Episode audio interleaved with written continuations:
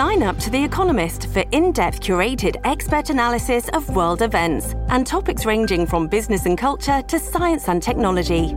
You'll get the weekly digital edition, online only articles, curated newsletters on politics, the markets, science, culture, and China, and full access to The Economist Podcast Plus.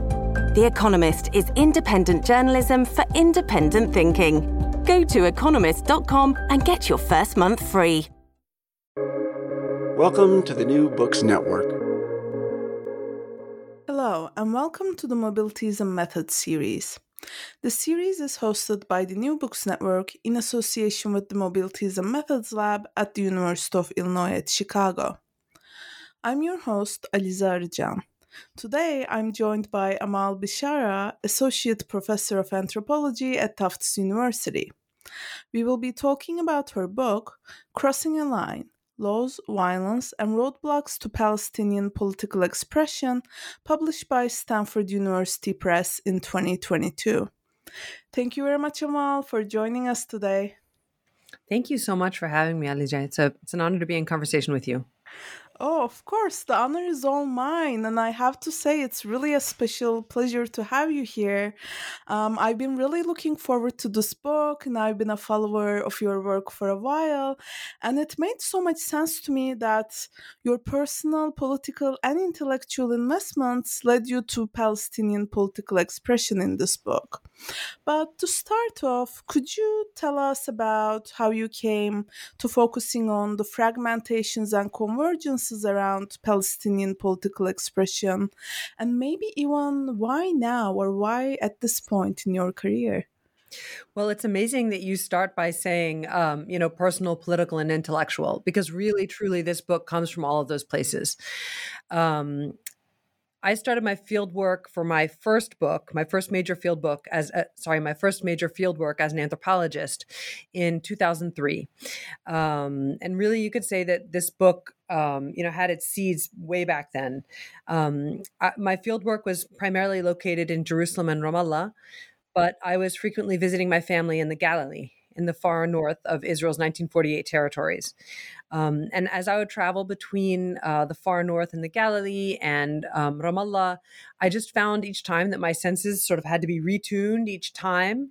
Um, and, uh, you know, the ways people spoke were a little bit different um, people felt distant from each other um, because you know they're living their everyday lives in quite different spaces and with different assumptions about the horizons of the political. Um, and also different horizons about you know different senses of the horizons of the everyday as well. So that really got me curious about you know political expression in these two locations. Um, and also you know speaking of you know movements and mobilities about really how we shape our own you know political horizons through those everyday movements. Um, so that's the personal level. I have family in the far north um, of palestine and um, my field work and also new kinship relations in the west bank. So always moving back and forth between those two spaces. Um, and then a political sensibility really that um, for palestinians if they are going to move towards liberation, you know, we need to be thinking in ways that bring Palestinians together across the many lines of fragmentation. You know, Palestinians live with many different geopolitical statuses. Palestinian citizens of Israel, Palestinians in the West Bank, those in Gaza, Palestinians with a Jerusalem residency, and of course, refugees who live with different statuses, whether they're in the occupied territories or in Lebanon, Syria, Jordan, um, or places beyond. Um, and you know making sure that palestinians stay in touch with each other stay in conversation with each other have an understanding of the everyday challenges that they face in these different locations is a major like logistical and political challenge you know an ethnographer i don't think uh, could capture really all of those spaces. So, me with my particular biographical connections and abilities, um, looking at two sides of the Green Line was one way to think about Palestinian fragmentation. Um, Palestinian citizens of Israel and Palestinians in the occupied territories in the West Bank, how they live, um, and how they find ways of, you know, resisting Israeli oppression. Yeah, thanks for sharing that. And you know, just to orient our uh, listeners who might not be familiar, you know, I think it was very important that you open the book by discussing practices of naming Palestine and its relationship to sovereignty, uh, and you do so through news infrastructures, digital worlds, and even branding. So you look at all these different sides to understand that relationship. Um, so can you tell us about why look at these avenues? What do these different platforms tell us about Palestine as a political project and what it seeks to index? So, you know, I think any national project um, and any state building project, you know, there'll be internal contestations over what the significance of this project is and who it will serve. Um, so, for me as an ethnographer and as a Palestinian, it's very important for me not only to attend to, um, you know, how Israel um, differently, differently ostracizes and endangers Palestinians in these two locations inside Israel and in the West Bank, but also to Palestinian contestations over who is going to, you know, build the future for Palestinians, what Palestine will mean. You know, so Palestine, you know, it can be a brand for Palestinians, right? It can be a, a branding mechanism, you know, to bring SUVs onto um, Palestinian roads, right? Or it can be a revolutionary statement, um, and and that is a you know a matter of ongoing contestation. And so i wanted to look across these different ways in which the place name palestine is used to explore those contestations. And i'll just say you know even the very geography of what palestine is is of course contested. One of the things that was very disorienting for me as again a person who's lived my entire life visiting the northern galilee where you know on our veranda we can see you know lebanon you know uh, and and it's a very palestinian place. So for me then when i was spending time in, in bethlehem which is in sort of you know just south south of, of Jerusalem and just the southern part of the West Bank, people would talk about the north and they would mean Nablus and not Nazareth. You know, they would mean the north of the West Bank. And it was very disorienting for me because I thought, what about the whole rest of the country, right? You know, um, so, you know, both from the meanings of sort of whether Palestine is used in these neoliberal projects or whether it's used uh, towards projects of liberation and in the very, you know, basic geographical sense of what we mean when we think about Palestine, um, it was a really really fertile space for me to explore. Mm-hmm, absolutely. And I love how you bring in, you know, the fact that the name doesn't just mean um, or signify a geographical scope, but the contestations around the future as well, right? Political contestations. Um, yeah, that's I, I find that so thought provoking. Um, yeah, and no, one takeaway from the book for me was that political expression takes shape in myriad ways. But even forms of political expression that come to mind immediately, like protest, become very differentiated along the Green Line. So, how are collectives forged in a landscape of protest fractured by Israeli violence? Yes. So, I had the very good fortune as an ethnographer um, to be doing field work in 2014 um, for a good number of months. And um, this was a very, very difficult time um, as Israel waged a war on Gaza that summer, um, a very ferocious war. And in response, Palestinian citizens of Israel and Palestinians in the West Bank um, gathered in solidarity protests. As I was doing field work across the Green Line, I watched how Palestinians protested in these two different locations um, using somewhat different tactics. In, inside Israel, Palestinians would be, you know, gathering in the streets, carrying Palestinian flags, um, and the chants would go on for minutes at a time, and they were evoking these histories of Palestinian protest and poetry in these ways that were extraordinarily moving. Um, and then I would return to the West Bank, and it was Ramadan, um, and so oftentimes the protests were actually happening after the iftar, so nighttime protests. And the protests were really oriented around, you know, we are going to open up a new front of confrontation with the Israeli army. with the sense that this is like you know um, complicating the Israeli military mission as well as making a collective statement against Israel's war on Gaza. So uh, you know stone throwing, um, people gathering in the streets, um, and the interesting thing for me was that if Palestinians there had been using lots of slogans, really nobody would have heard them, um, or, or, at least nobody you know no Israelis would have heard them because long long before um, Palestinian protesters would reach um, a checkpoint or any place where the soldiers soldiers were stationed, you know, the the tear gas would start flying, and um, and and and you know rubber bullets and and other kinds of Israeli counterinsurgency weapons. So um, you know the whole point of protest seemed quite different depending on where one was.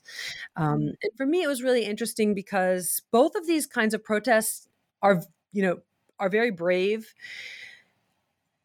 They can be very moving seen from the other location, they can also seem, seem a little bit like each one can kind of undercut, if you will, the eloquence and power of the other. You know, why aren't these people using fabulous protest chants? Well, because nobody will hear them and because they're, you know, they're they're engaged in this really physical struggle. And on the other hand, you know, why aren't people in direct confrontation with these Israeli um, police officers and military, you know, officials that are stationed on the sidelines of these protests inside Israel? Well, you know, that would open up many more complications for Palestinian citizens of Israel. So I'm looking at these two different modes of expression, which are each so eloquent and powerful, and yet which um, are so different from each other. Um, what does that say about Palestinian collectivity? I will say also, though, that to the extent that there were protest chants on both sides of the Green Line, they were similar. Um, so there was a real convergence of a message and of a political culture that one could see. Mm-hmm. Yeah, thanks so much for sharing that, Amahl. And you know, we'll talk about methodology a little bit more, but I'm very curious about how you place yourself in this collectivity and how you navigated those, you know, different kinds of protests uh, or maybe limitations to movement and so on. So, you know, this is where my privilege uh, comes in big time. I'm a US citizen. Um, during the course of this research, I was able to get Israeli citizenship because my father is a citizen of Israel, um, and I got it a little bit late in life for a variety of reasons. Um, I undertake this research with a deep and enduring sense of what it means to do this work and how lucky I am to be able to do this work um, and also of the importance, frankly, I, uh, of my sense of the importance of working across the Green Line as someone who's able to do so. Um, my partner is from the West Bank, from a refugee camp um, in Bethlehem, and I have many very close, you know, family and friend ties at this point there.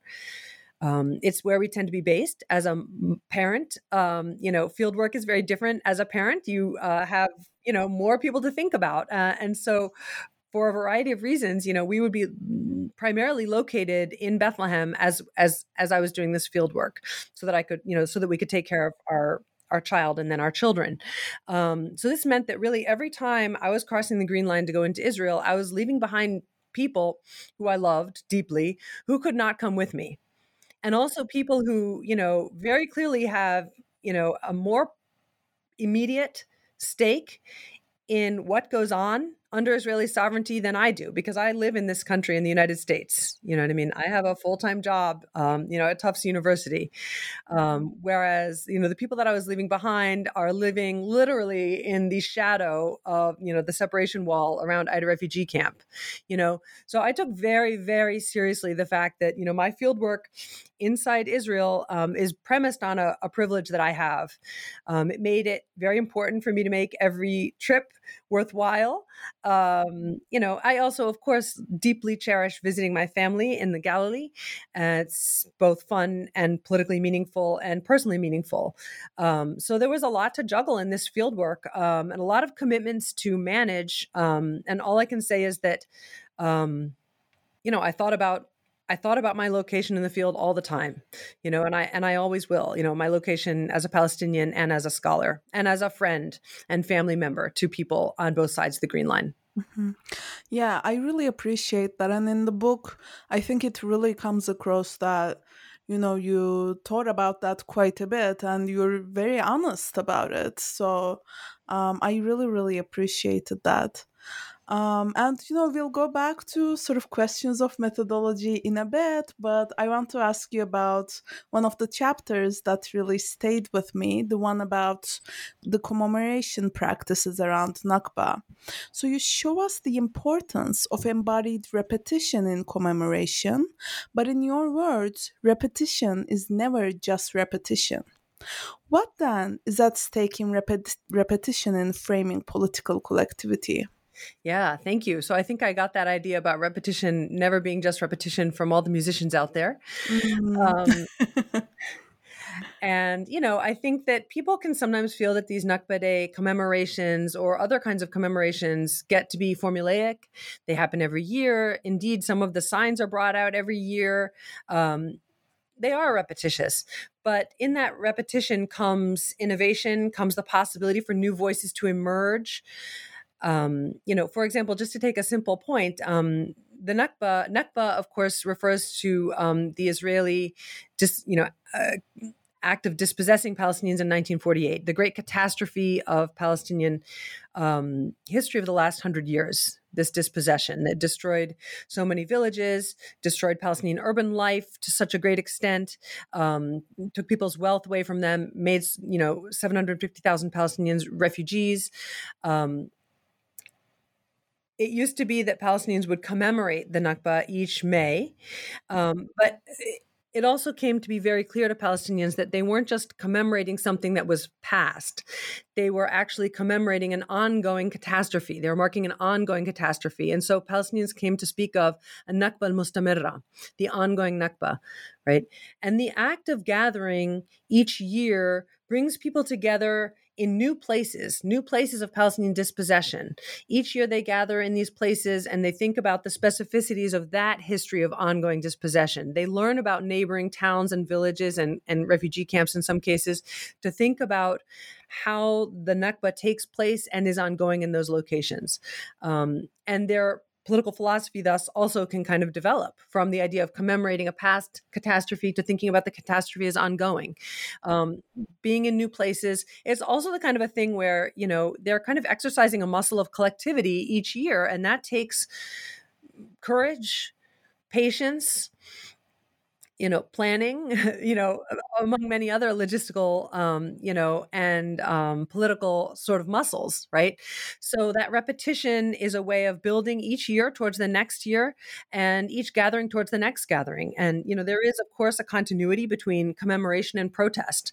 And so these commemorations also make possible not only the next commemoration but in many ways they also make possible the next protest. So um yeah, as we look ahead to this year's Nakba Day commemorations, um, I always hold those ideas in mind. Mm-hmm. Yeah, that that makes a lot of sense, and um, yeah, I think it's very important to underline that, you know, even though we use the word commemoration, it signals something ongoing, right? And new avenues of political expression. So I really appreciated that answer.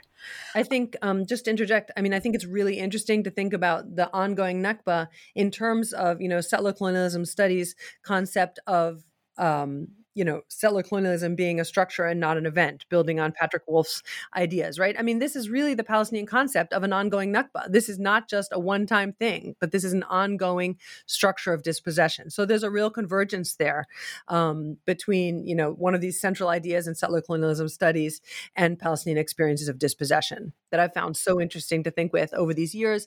And also that I've really taken back to my own experiences, uh, again, here in Boston, where each, um, November, we gather for the National Day of Mourning um, to think about the ongoing dispossession of um, Native American peoples in this in this country.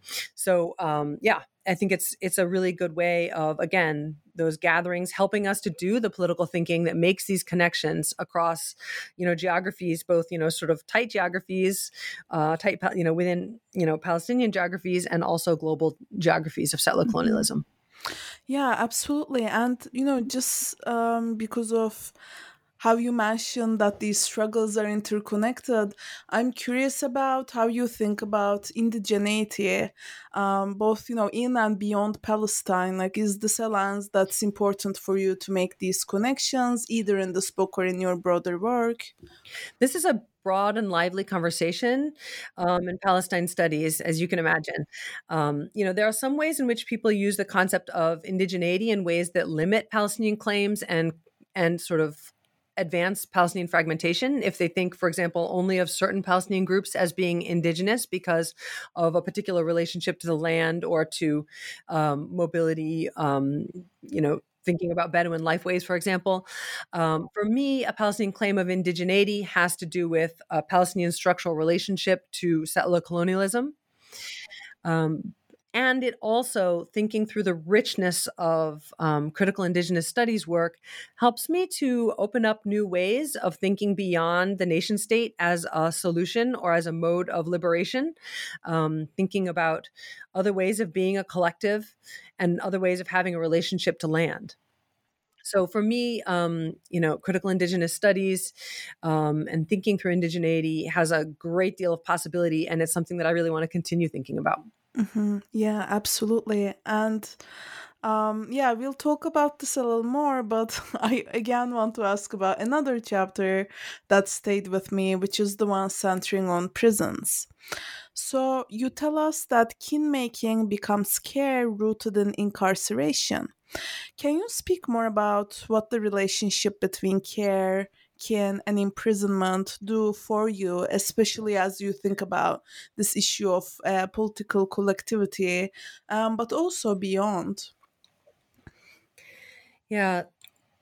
This was one of the chapters that I maybe didn't know that I was going to write from the beginning of this project. And even the section of this chapter that focuses on kin and caring is one that I also would not have anticipated.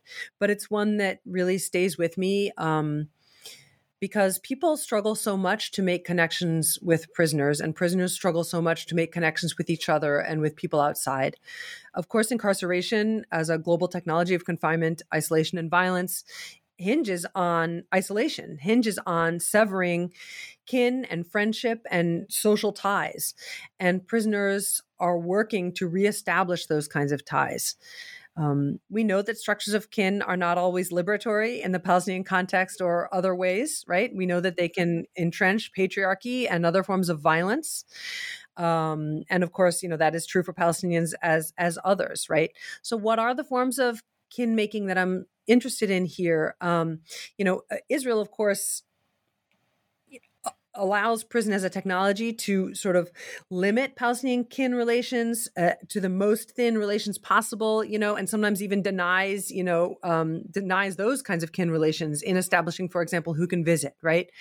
Um, but Palestinian uh, prisoners and those around them um, you know actually it's a site of making connection across the green line.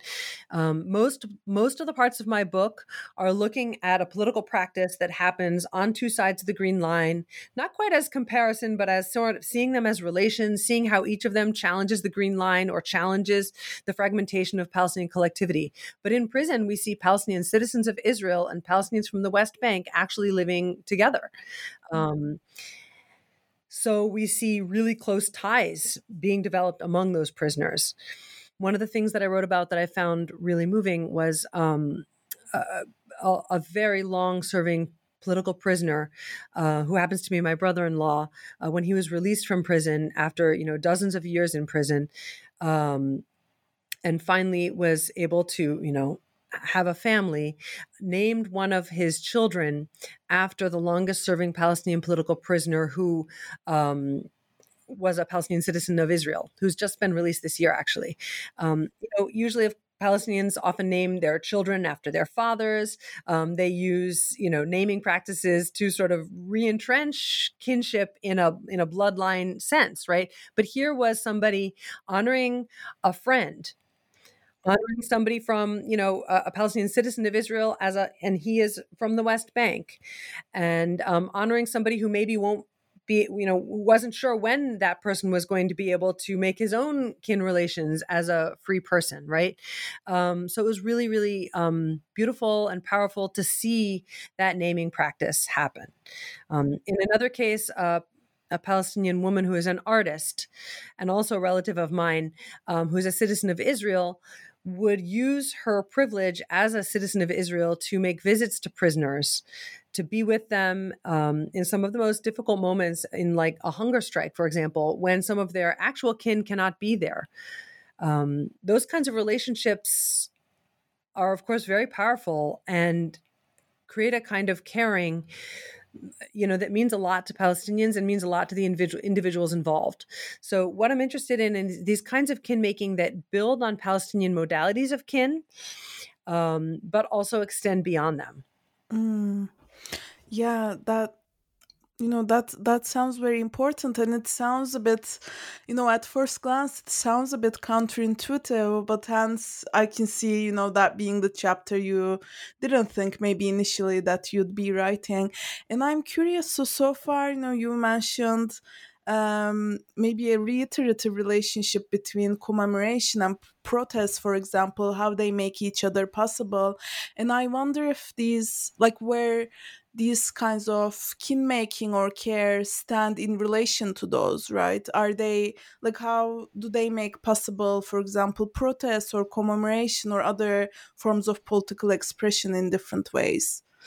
Well, for me, the thread of kin and caring uh, runs through the book such that it kind of mm, you know crescendos throughout the book um, in particular um, not so much in the chapters on commemoration and protest, but in a chapter on grief on Facebook, um, where this sense of a Palestinian, what does it mean to mourn as a Palestinian? It means to engage in these rituals that can seem, again, maybe um, uh, formulaic, but that are a way of marking relation and creating relation among people, of standing in respect and honoring those lost. Um, and so that comes through in these practices of, of grieving and then also in these practices in and around prison. Um, I think kin and kin making uh, beyond sort of the lines of you know the patriarchal family is something that I'm really looking forward to exploring more. Um, but I think also the, the surprisingness of uh, the space of confinement as a space of relation makes sense because Israel is trying to use a variety of ways to suppress Palestinian expression and collectivity. So, Palestinians who live with measures of freedom actually experience, in some ways, um, Israeli um, forms of oppression in ways that tie them up a bit more you know, so far we've spoken on settler colonialism, incarceration, and of course, in doing so, you know, our conversation couldn't help but reflect back on the United States, right? And within the text of the book, too, you're very forthright about the US being a third location in your words. Um, but you're also cautious about exceptionalizing the US as the site of knowledge production. And I'm curious about how these sensibilities sit with each other, how you negotiate them or navigate them? Yeah, it's really interesting for me to keep thinking about this issue. My first book was really about Palestinian journalists and how they work with U.S. journalists to produce the the news narratives that um, we in the United States rely upon. Um, Palestinian journalists have this backgrounded role. Um, without them, U.S. journalists wouldn't be able to do their work but they don't get to Palestinian journalists who are fixers and producers don't get to determine the narratives that um, people in the United States read each day. Um, so that was really about you know this relationship between Palestinians and a U.S. public that is so attenuated, right? In the second book, I really wanted to think about a Palestinian conversation you know, and the possibility for Palestinian expression and exchange among different Palestinian groups. It was important for me to cordon off that space and say, like, this is important too. It's not just about how Palestinians represent themselves to Americans or Europeans or others. It's important how Palestinians speak to each other. It's important to maintain space for a Palestinian conversation.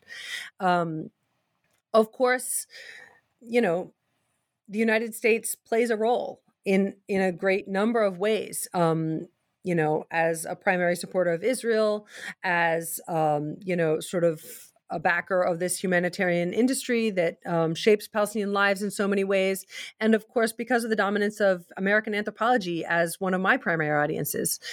Um, and also because I live here and I'm a Palestinian American. Um, so I think there's a tension, an interesting one for me to keep puzzling over about sort of the role of the United States in this book. The other thing, of course, is that in some ways, while I'm thinking about Palestinian fragmentation through settler colonialism, I'm also thinking about um, how settler colonialism in the United States has fragmented people, created categories. Um, made it more difficult for certain kinds of solidarities to emerge. Um, so there's that element as well. Mm-hmm.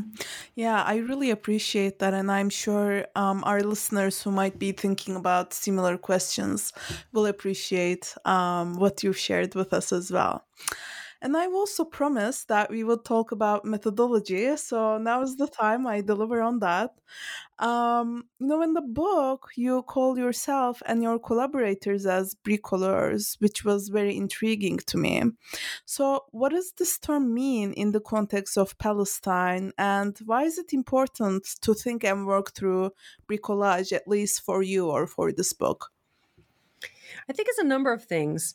Thank you for picking up on that. Um, so, you know, there are so many people who write on Palestine. Mm-hmm. As an ethnographer, I feel myself, at least at this stage in my career, to primarily be bound to writing with what I see on the ground. Mm. You know, to take very seriously what people are saying and doing, and to make my arguments from what I see there. Mm. So, you know, that's a very kind of a material process of, you know, what did somebody say at a protest? Where did people move? Where did they stand? You know, what is literally the geography of the space of gathering? Um, so as an ethnographer i have felt this uh, thus far really in my life as an anthropologist to be wanting to work with that material to be kind of a, a collage artist um, building my own argument but but again really honoring the voices on the ground for a variety of reasons. Again also perhaps because they are the people who have the greatest stake in what what is going on um, under israeli sovereignty today um, so that's one element of the bricoleur. The other thing I think is that Palestinian activists are also themselves kind of bricoleurs because they are working with this political heritage that comes down to them right? They they're working with poetry written decades ago um, and slogans and iconography and holidays and calendars. They're working with all this material and they are building towards a future with that material. Um, so it's really interesting to see how that is a creative process working with sort of what's already out there. Of course, innovating on top of it and building new things around it. But really, um, you know, if you want to get people to join a protest or a commemoration, in some ways it has to be familiar to, to many people for them to join, right? So that work of a bricoleur is something that I'm doing as an ethnographer and something the activists are doing. Um, and for me, it's also as somebody who cares deeply about place and geography, thinking about the materiality of space and place is also, you know, you know thinking about ethnography as something we do with our bodies and with our hands um, as well as with our minds has always been very very important. You know what does it mean to stand on a pile of rubble as you're shooting a scene? You know what does it mean to travel over you know uh, one highway and then uh, a dirt road to get to um, where you're going for example? So all of that the materiality of the process of meaning making is really really important for me. And that concept of the bricoleur um, helps me you know pick up on that Mm-hmm. Absolutely. And speaking about materiality, my next question is about materiality of photographs, um, so to speak. So, part of the book centers on a photography exchange you organized with photographers along different sides of the Green Line. Uh, so, could you tell us more about that? And specifically, how does a focus on the visual sit within your methodology? So this was a really fun chapter that I, you know, this was a really fun part of my research. I was really happy to be able to do this. Um, what I did was to set up a photography exchange between Palestinians in Aida refugee camp under Israeli military occupation, and under um, and in Jaffa um, under Israel's civil rule. Um, and these two places, in some ways, are very, very different from each other. And why did I choose places that were so, you know, different from each other on the surface? Well, I mean, in some ways, for logistical reasons, I had to have a place where I could go back and forth quite easily and also um, you know working with two organizations that i felt would be good partners in this project um, but also because i you know there's no way to find sort of two parallel places. There are no two equivalent places that you can look at right? Instead what i wanted to think about is a logic of juxtaposition juxtaposing places thinking about places in relation um, that are always kind of tag teaming with each other and with other places um, to create this larger Palestinian geography. So Palestinian photographers and you know young people who are not professional photographers but just interested in photography were taking pl- pictures um, of their you know their communities and sharing them with each other and the idea was to sort of create a conversation through ph- photographs um, it turned out that I was doing this field work during 2014, uh, again during Israel's one of Israel's larger and longer um, and more violent wars on Gaza. Um, that made the research more challenging. Um, it made it more difficult. I had thought at one point that maybe these groups of people would be able to gather, you know, more than once or twice to meet face to face, but that really, you know, it, people met face to face twice only. Um, uh, and that really highlighted for me both the possibilities and the limits of photography. So, why did I think photography was a useful mode of doing this kind of research? Well, you know, it's easy to share a photograph and that was certainly you know even that was even truer in 2014 right? Where now maybe people share videos quite a bit but in 2014 it was especially easy to share a video a little less easy to share vid- uh, sorry it was especially easy to share a photograph and a little less easy to share a video. Um, but i also thought that photography would let us think about the everyday in a particular way as opposed to thinking that we need to talk about you know um, only days of commemoration or only military violence or only you know the history of the nakba and how it's impacted you know people in jaffa or people in aida refugee camp. No photography lets us think about you know what you see outside your window which is also shaped by you know israeli rule in many cases as well as many many other things right? Shaped by palestinian decisions about how to live their lives and cultivate their own spaces. Um, so photography was this way of getting at the politics of the everyday and how people enjoy inhabit um, space and the cool thing for me about it was that, um, you know, in doing this work, it didn't happen. You know, the the work, the collaboration didn't happen as I expected, and not just because of that. Um, um, the the war on Gaza. Um, you know, I was the only person who was regularly moving across the Green Line between Jaffa and Aida refugee camp.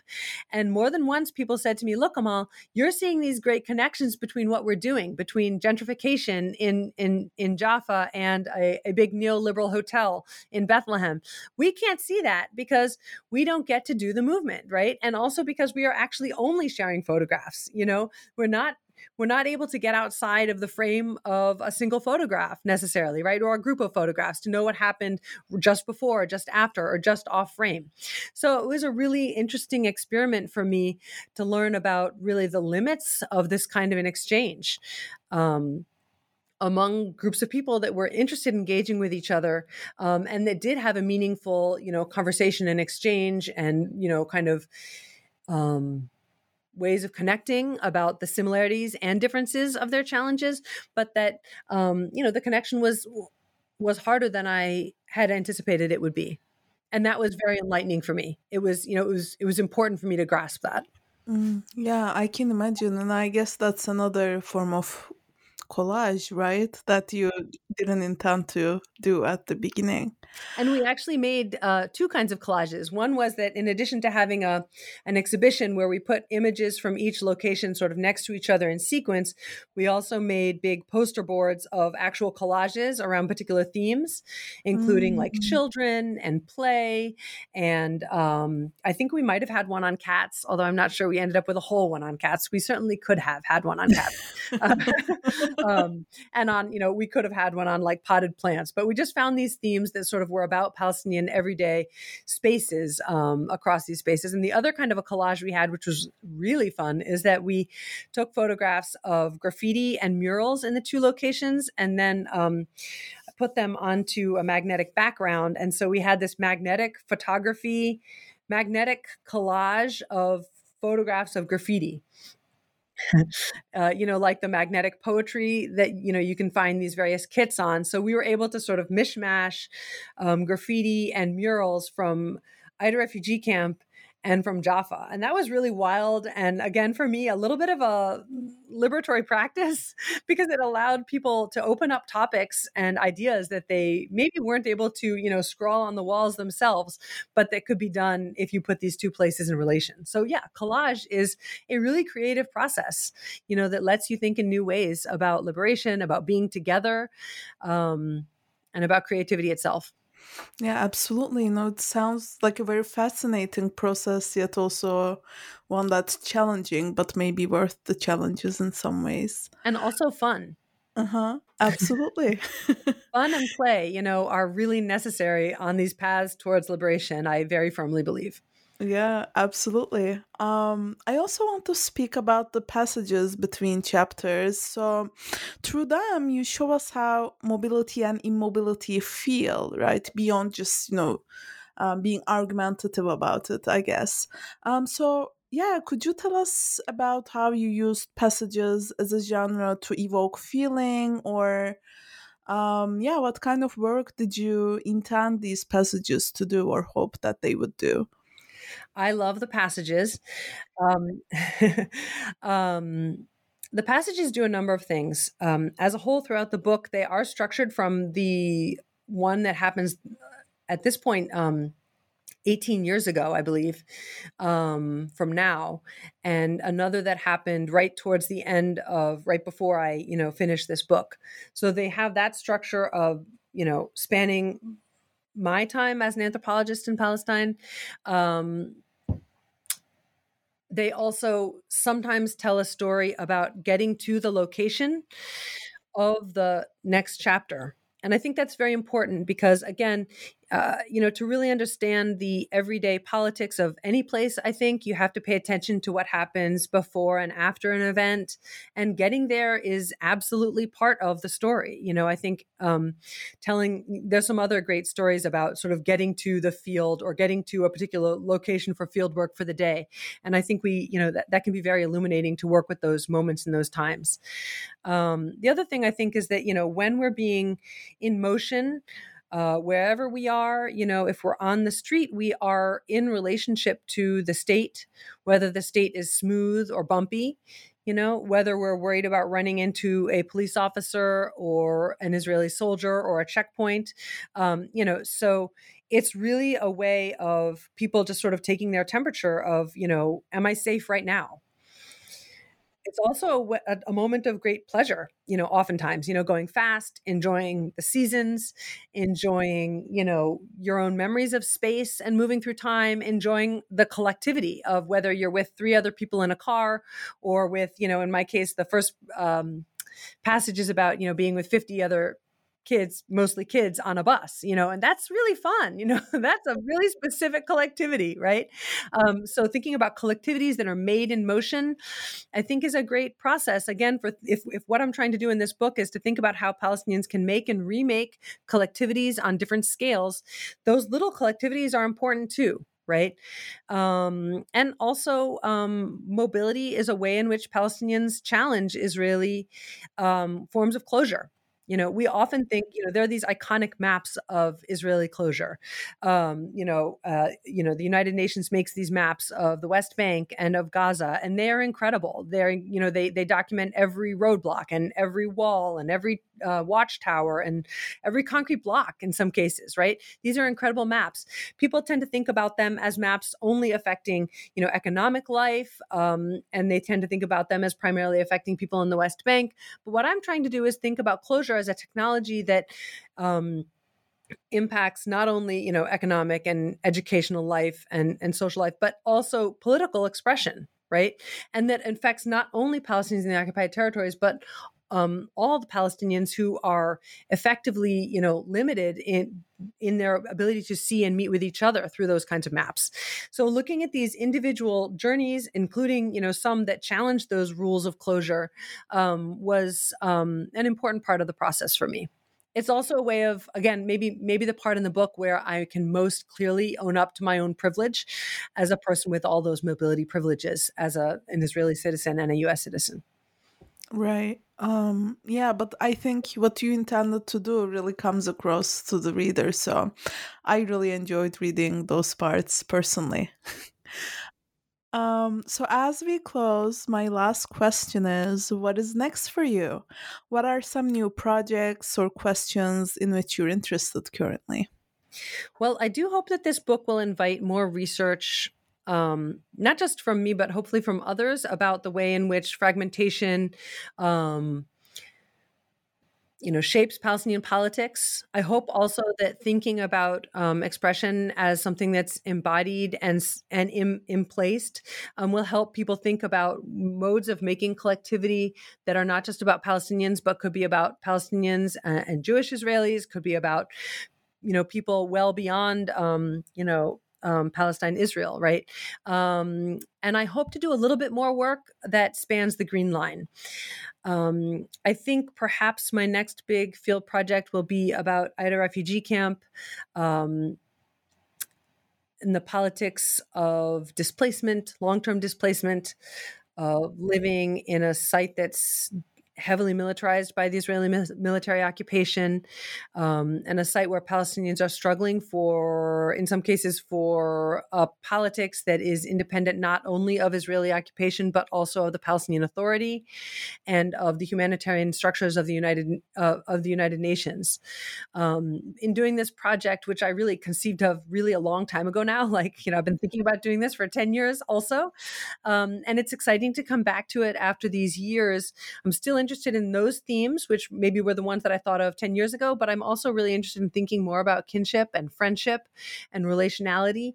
Um, again, as a person who's now been doing um, field work and spending time there for almost 20 years, um, seeing relationships that span those decades is is really meaningful to me and I want to be able to think about, you know, kin and connection and love in that context as well as I hope creativity and play because again I think that that has to be a part of these these projects. Well, we'll be looking forward to that work. Uh, and thank you very much, Amahl, for joining us today and for your insights. Thank you so much, Alize. Really great to be in conversation. This is your host, Alize Arıcan. This discussion of crossing a line, laws, violence, and roadblocks to Palestinian political expression, published by Stanford University Press in 2022, is brought to you by the New Books Network in association with the Mobilities and Methods Lab at the University of Illinois at Chicago. Thank you for listening.